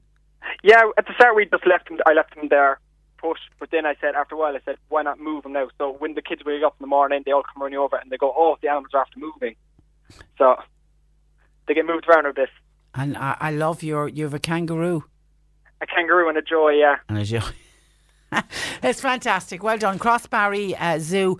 Um, and if people want to visit, it's you know you they can just come along. Is that the plan? Just come along, yeah. No charge. Just come along, enjoy it.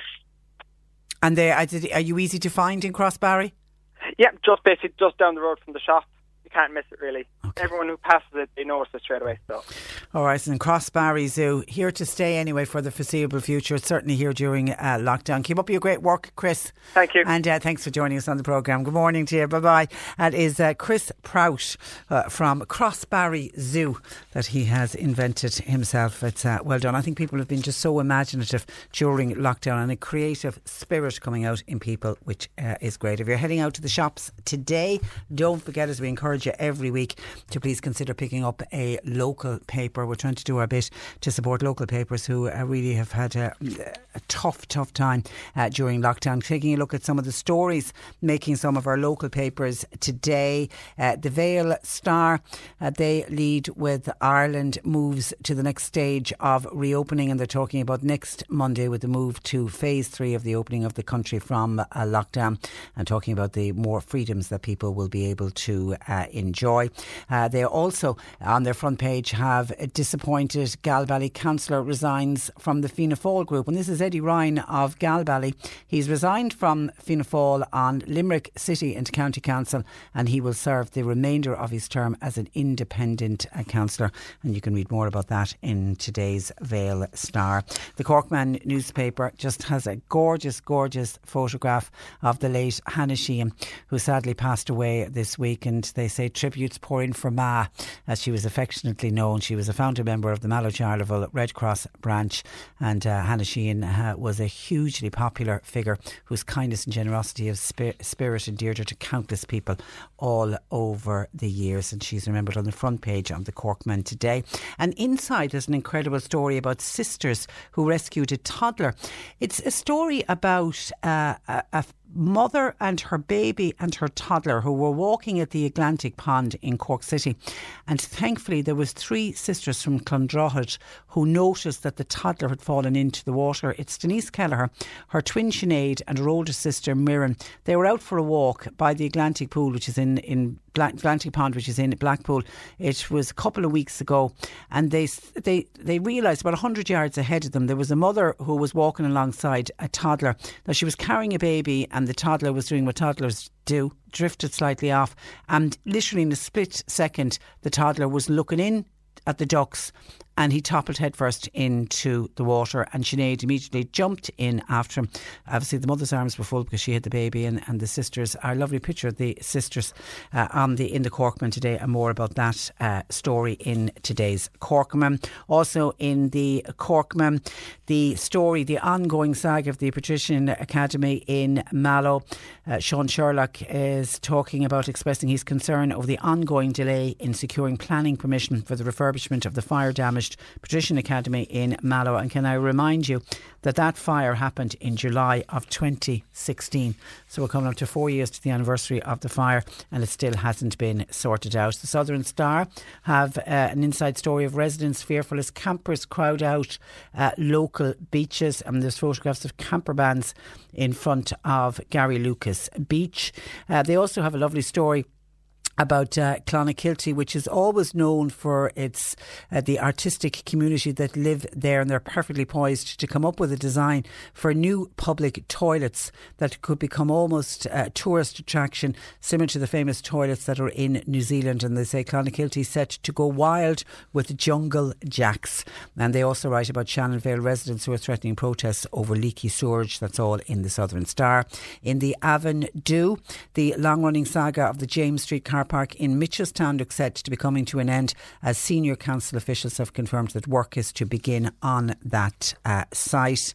Uh, the Avondhu front page have the tragic death of the Ballyduff native on the River Blackwater. That's the late Dermot Bulger, tragically passed away in a fishing in- incident uh, earlier this uh, uh, week. And uh, also in the Avondhu, they have a story of Mitchelstown improving age friendly image. And they, Mitchelstown has introduced new age friendly parking spaces. They've been placed at various locations around Mitchelstown. It's part of measures to make the town more amenable to the uh, elderly. And in the Mallow Star today, they have a piece on the church reopening for Mass from next uh, Monday. And they also speak about uh, Mallow man Martin Milan and his friends will be doing a 20k walk this uh, Sunday, and it's for the charity My Canine Companion.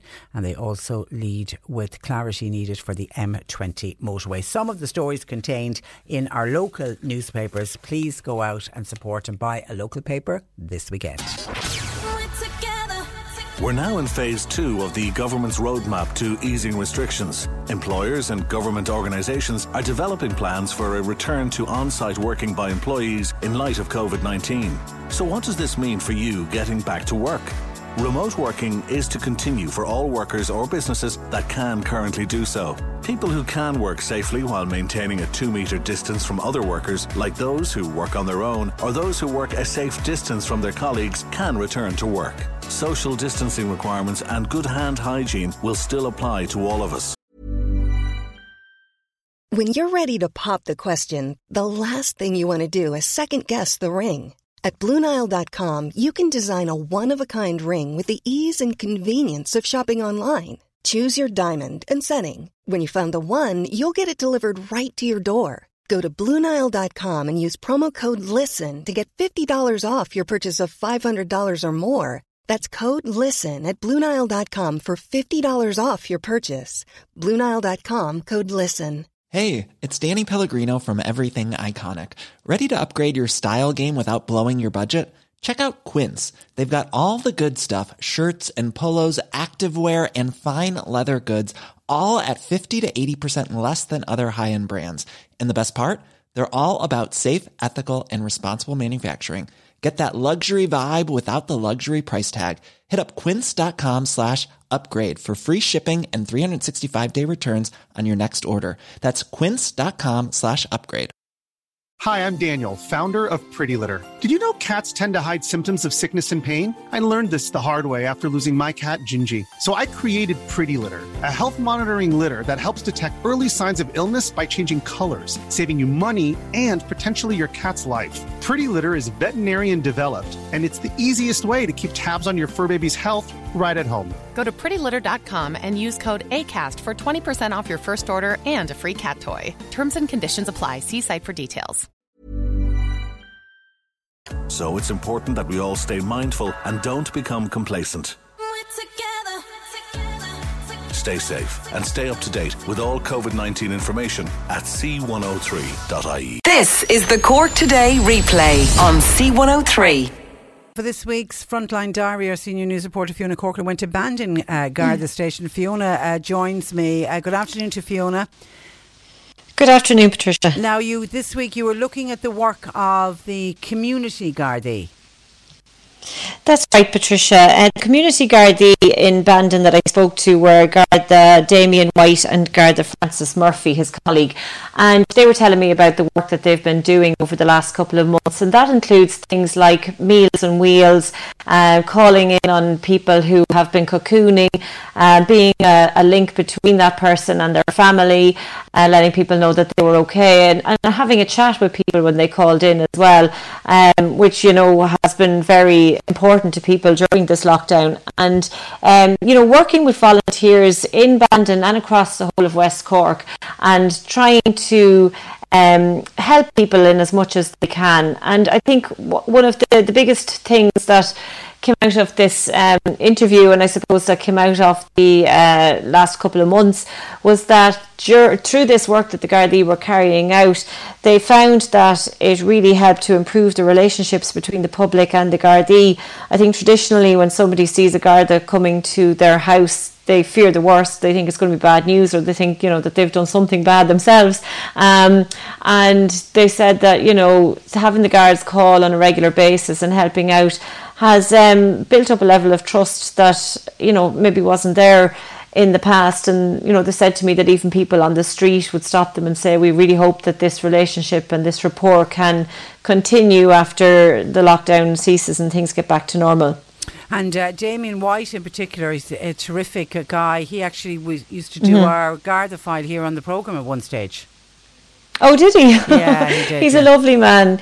He had um, cancer. He has had tongue cancer a year and a half ago. So he uh, was out of work sick for a while.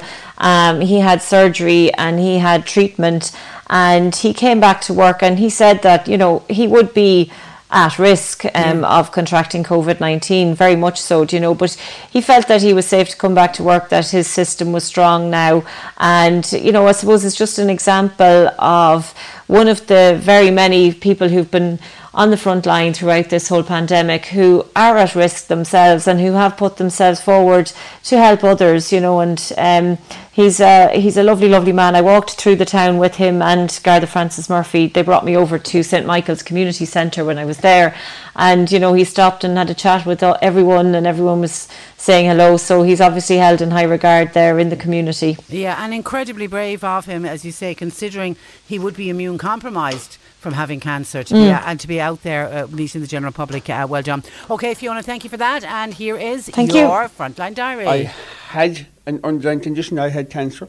Um, I had tongue cancer and had an operation and had radiotherapy done back about a year and a half ago. So it was something I was very conscious of coming back to work. But having looked at it, I was happy that my system was fully recovered from where I was before I came back, but I still would be conscious of it. Putting his own health at risk to help others is an example of the bravery shown by the emergency services during this pandemic. Garda Damien White is one of those. He's a community Garda based in Bandon. We were able to link in with home visits for those for people who needed it, uh, providing reassurance if they needed delivery of pharmacies, prescriptions, medications for those who were cocooning or self-isolating, um, and linking in then with, I suppose, family members who were concerned for people, and because of the travel restrictions, the family members couldn't travel themselves.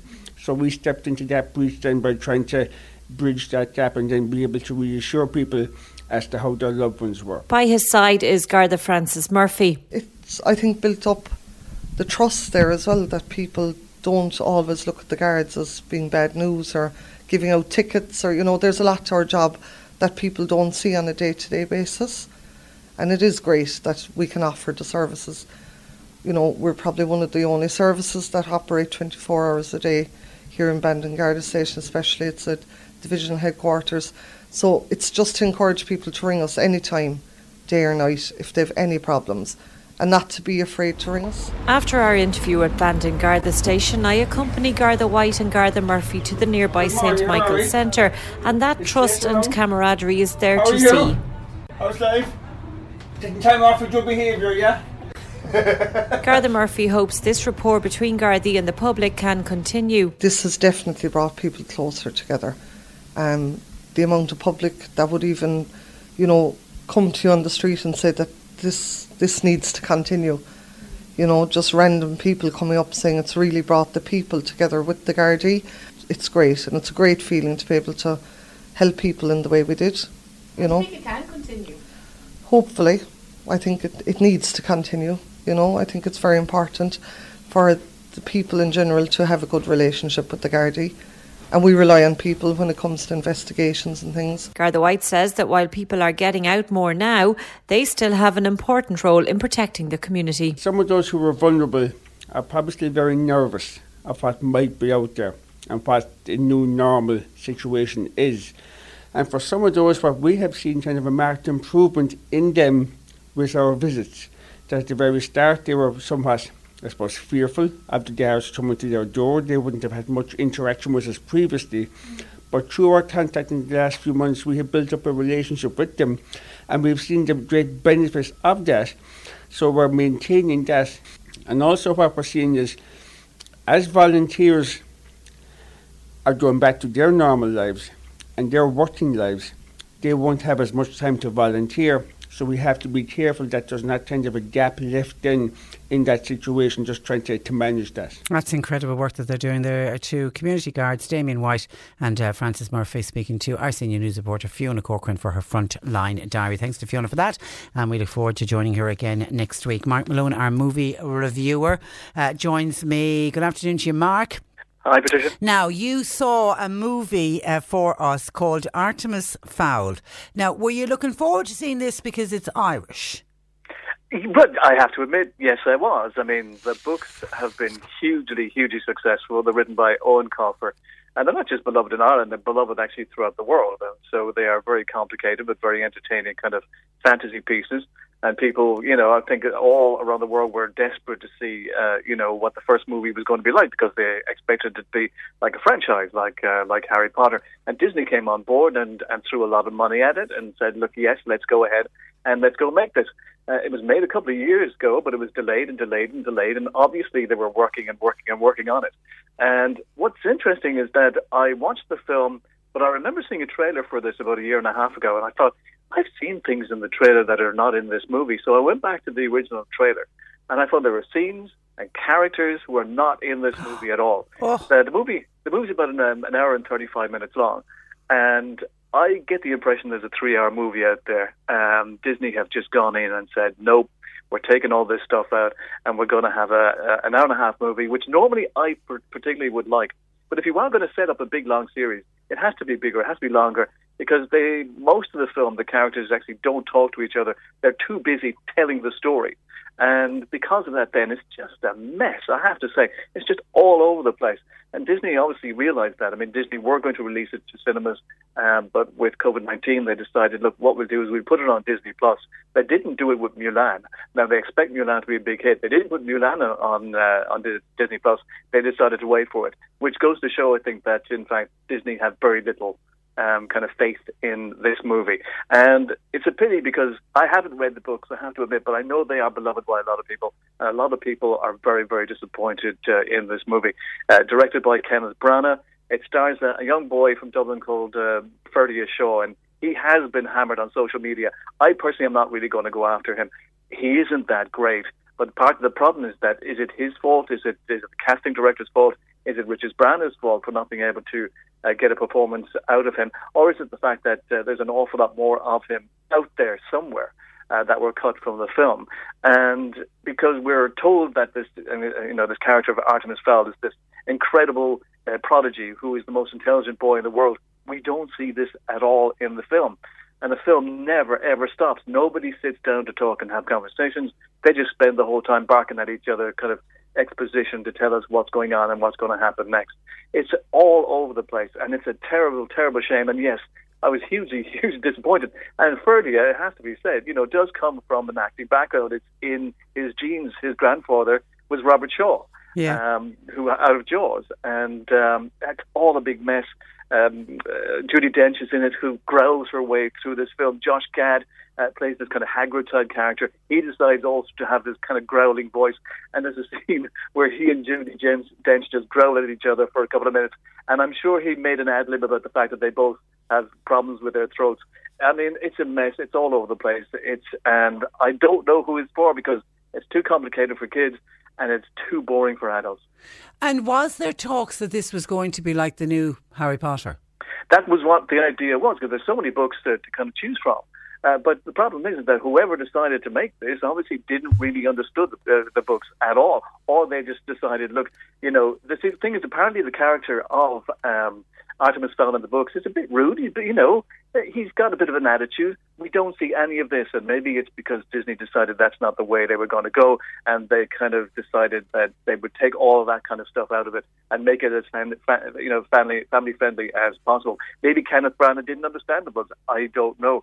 Uh, it's written here by uh, the screenplay by Conor McPherson, who's an Irish screenplay yeah. uh, writer, and it's just all over the place. I mean, it really is. There are some nice little moments. There are you know, the, there's a scene where uh, Judi Dench, uh, you know, opens the door and goes top of the morning to you, which normally would be kind of really embarrassing, but it was obviously, you know, set up to be kind of, uh, you know, uh, kind of a cynical kind of a. Uh, uh, kind of a, a, scene, and as an Irish person, I didn't actually feel too bad about it. I thought it was actually quite fun. Uh, but that's the only time I smiled through the whole film. I just spent the whole time going, "What am I watching? What is this all about? What is going on?" It's a mess.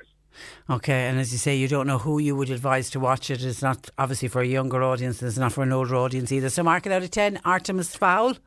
Uh, three. Pass on watching that for sure. Okay, Mark, thank you for that. We'll chat again next week. You're welcome. Uh, thanks uh, for uh, joining us. Just to wrap up on uh, an email into patricia at c103.ie. One time we were talking about the wearing of face masks in shops, and somebody saying, Why are more shop assistants not wear- wearing them? Somebody sent it in text to say, Just to let you know, the Michael Twomey Butchers in Macroom, Bantry, and Bandon. All the staff are wearing visors in all three shops. It's a pity, says this emailer, that more people don't uh, follow suit. Can I wish the best of luck to Castletownbere Development Association? They're organising a drive-in bingo at half past eight tonight at the West End of the pier in Castletownbere and please ensure that you abide by COVID 19 government regulations. All the normal bingo rules will apply. There will be no break or raffle, 10 games in a jackpot, €1,400 Euro up for grabs. That's the first bingo, is it? Is that the first bingo in Cork? Since we've had lockdown. Bingo can bingo halls can reopen from Monday. By the way, that's part of the new uh, guidelines. But they'll only be allowed to have fifty inside the hall. So I don't know how that's going to affect many bingo halls. Uh, we'll see uh, from Monday if we can find out are any bingos starting back up again? If you are involved in bingo that has decided to start up next week, can you let us know? Because we have so many listeners wanting to know when is bingo coming back. So many people have uh, missed it. Okay, that's where I leave you for today. We'll be back with you on Monday. We'll be talking about do we have a new government or not? That's all to come on Monday. Uh, thanks to John Paul. I'm Patricia Messenger. Have a lovely weekend. Talk Monday at 10. The Premier League is back. Don't miss our special Premier League live coverage this week. This Saturday, Wolves travel to Aston Villa at 12.30. That's full live Premier League match commentary this Saturday. Powered by TalkSport. The Premier League is back and you're going to love it. Get it on the C103 app and c103.ie. Cool fact a crocodile can't stick out its tongue. Also, you can get health insurance for a month or just under a year in some states. United Healthcare short term insurance plans, underwritten by Golden Rule Insurance Company, offer flexible, budget friendly coverage for you. Learn more at uh1.com. Planning for your next trip? Elevate your travel style with Quince. Quince has all the jet setting essentials you'll want for your next getaway, like European linen, premium luggage options, buttery soft Italian leather bags, and so much more and is all priced at 50 to 80% less than similar brands. Plus, Quince only works with factories that use safe and ethical manufacturing practices. Pack your bags with high-quality essentials you'll be wearing for vacations to come with Quince. Go to quince.com/pack for free shipping and 365-day returns.